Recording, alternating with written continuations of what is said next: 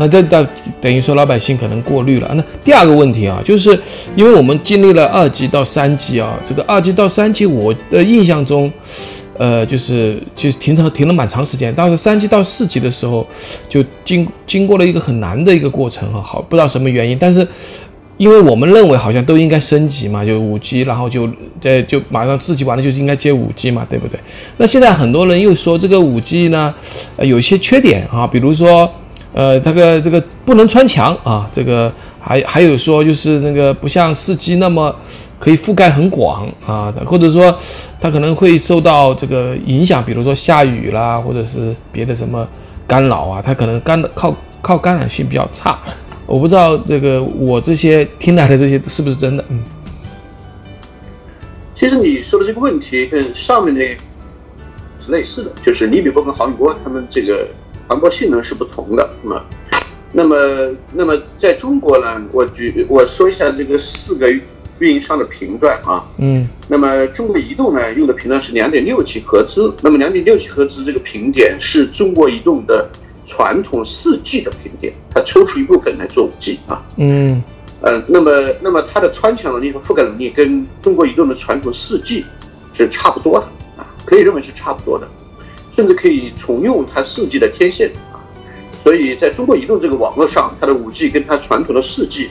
它的穿墙能力、覆盖能力是差不多的。那么广电呢，这次拿的不一样，广电拿的是七百兆赫兹的频点，也就低于一个 G 赫兹的频点，这个频点非常的好。就是以前我们呃上个世纪看电视的时候，那么就是在屋顶上装个天线，就可以接到很远很远的电视那个那个那个塔传来的天线信号嘛啊。那个七百兆赫兹的这个频率，它的这个覆盖性能非常好，远远超过了目前的四 G，甚至超过了三 G，呃，还略超过两 G，因为两 G 用的是八百兆和九百兆频点啊，比七百兆还要略高一点点啊，所以它对广电的这个五 G 的频点传播是非常好，可以在农村里面大家也可以享受很好的五 G 的覆盖啊。这是这个电信和联通略有些不同，他们用的是三点五 G 赫兹和四点九 G 赫兹这个频点。略高于目前的四 G 频点啊，所以它的覆盖性能会差一些。这就为什么电信和联通他们说合在一起建一张网，就是说他们俩就是说我们的频点呢比这移动的略逊一点，那不如我们两个人合在一起建一张网，那这我们的基站不就够了吗？我们就不用新增加新的基站了啊，我们就可以构建一张连续的覆盖的五 G 网络啊。所以这就我刚刚回答你刚刚的问题，就是说，呃，穿墙能力和覆盖能力取决于它用的频点啊。那么目前来看，不同运营商它用的是不同的频点啊，有些频点比以前的四 G 好，有些频点比以前四 G 略逊一点。那么因为电信和联通它频点的覆盖差一点，所以他们俩就联合建一张网，啊，构成呃一个连续覆盖。但是所有这些频点都是属于厘米波。在美国呢，最早呢，中为什么大家以前说这个五 G 基站的数目要比四 G 多个三到四倍、四到五倍呢？那个是基于美国最早的一个测试结果。那么美国的测试结果是基于二十八 G 赫兹，就是更高的一个频点。那么那个频点我们叫毫米波，它的覆盖性能很很短啊，可能就一两百米一个基站就差不多了。那么在城市里边，可能穿墙能力会比较弱啊，因为它频点非常的高，所以它传播性能很差啊。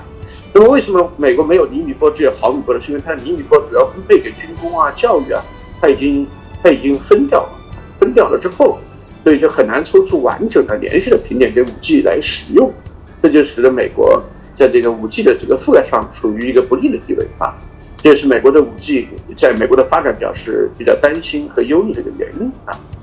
所以，但是美国现在也在改变啊，他们也准备啊拿出一些覆盖质量更好的频点，然后分配给五 G 使用，现在正在操作这个事情。啊，我我又我又插呃我又插一个问题啊，就是。就是我们以前我记得啊，这个手机都有一个那个天线啊，很短的天线，后来越做越短，后来就没有了。呃，是不是五 G 是不是也需要这种天线？刚才你说到天线，那是不是我们需要天线去接收这个五 G 的信号的？呃，任何一个手机它都需要有天线去接收五 G 的信号啊，或者四 G、三 G、两 G 都一样，甚至一 G 大哥大也是一样，以前大哥大它就有很长的天线啊。那么都需要一个天线，只是说天线呢是以前的天线是要凸出来，像个羊角辫一样。那么现在天线呢，它已经在手机里边做成一个平板了啊。那么手机手机你把盖子如果你把盖子揭开，你发现它有很大一块都是一个连续的一个很大的一个板子，是个天线啊。那么那么嗯，它的这个形态和它的样子呢出现很大变化，但天线本身它一直是存在，都在手机里边。那么上述公司里面有一家嗯叫做信维通信的，它就是手机天线的专业啊，它为呃各个厂家，包括苹果啊，包括华为啊，提供手机天线。谢谢。